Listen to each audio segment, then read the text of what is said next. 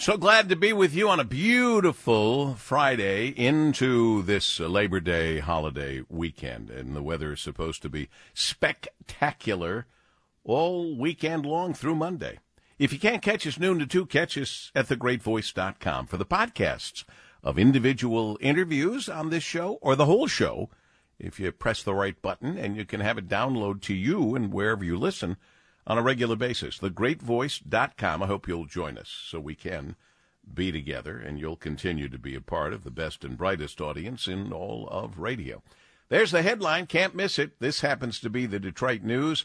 UAW files charges against GM and Stellantis. The UAW president, Shawn Fain, accusing the automakers of unfair labor practices, uh, citing a lack of a counter bid the man, uh, the person, I should say, since we have no sex here anymore, it's just people.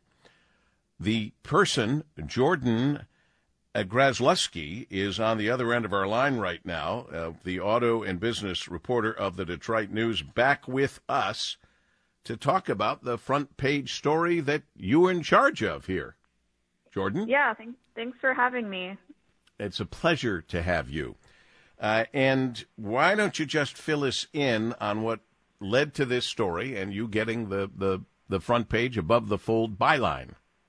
Well, we are entering Labor Day weekend with some, you know, pretty big labor developments here in Detroit um, in terms of the UAW contract negotiations with Ford, GM, and Stellantis.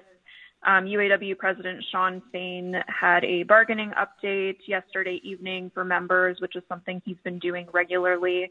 And during that event, he announced that the UAW had filed um, unfair labor practice charges against GM and Stellantis with the National Labor Relations Board, um, you know, the federal labor regulator, um, essentially arguing that those two companies have not been bargaining in good faith. Um, the UAW's contention here is that GM and Stellantis have not come back to the bargaining table with um, economic counter proposals, um, you know, this far into negotiations both of the companies responded to that and you know objected to the charges and essentially said that they are bargaining in good faith.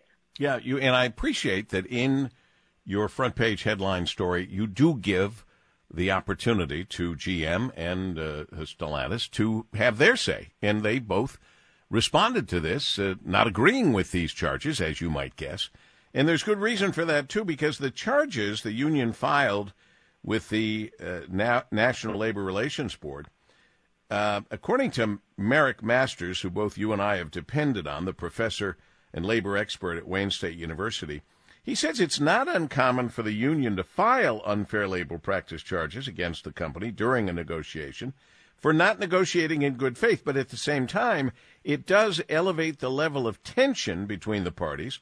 And importantly, the declaration of an unfair labor practice strike if the NLRB were to determine that, would mean the company cannot replace the strikers, which is mm, part of some of the many plans that are out there to help the plants continue to produce automobiles, continue to buy from suppliers, and continue to employ people and have a company.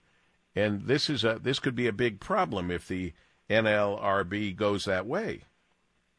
Yeah, so it'll be, um, you know, it remains to be seen how this process will play out. My understanding is it's a pretty, you know, bureaucratic, lengthy process. The NLRB receives, um, you know, an allegation like this. They then investigate it over the course of, you know, several or many weeks, um, and then they make a determination as to whether there's any merit to the charge.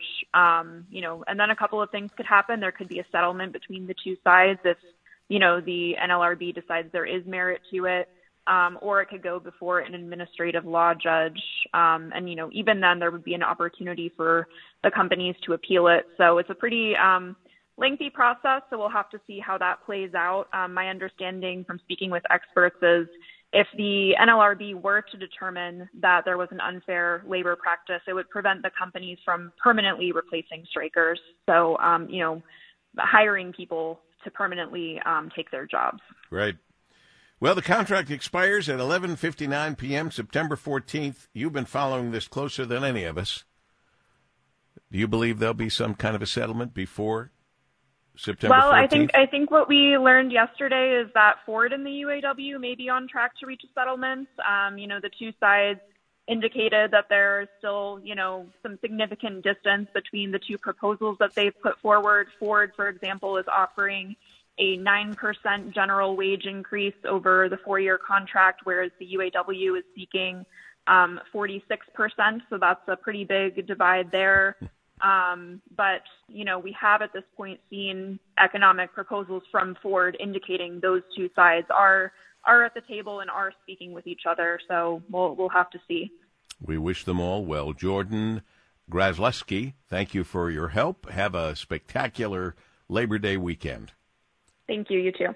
The auto and business reporter of the Detroit News, Jordyn Grzelewski. And again, the UAW proposing a 46% wage increase over four years, seeking a 32 hour work week for 40 hours pay, rolling over all current supplemental employees to full time, cost of living adjustments, defined benefits pension, and retiree health care for all, increases to retiree benefits, the right to strike over plant closures, more paid time off.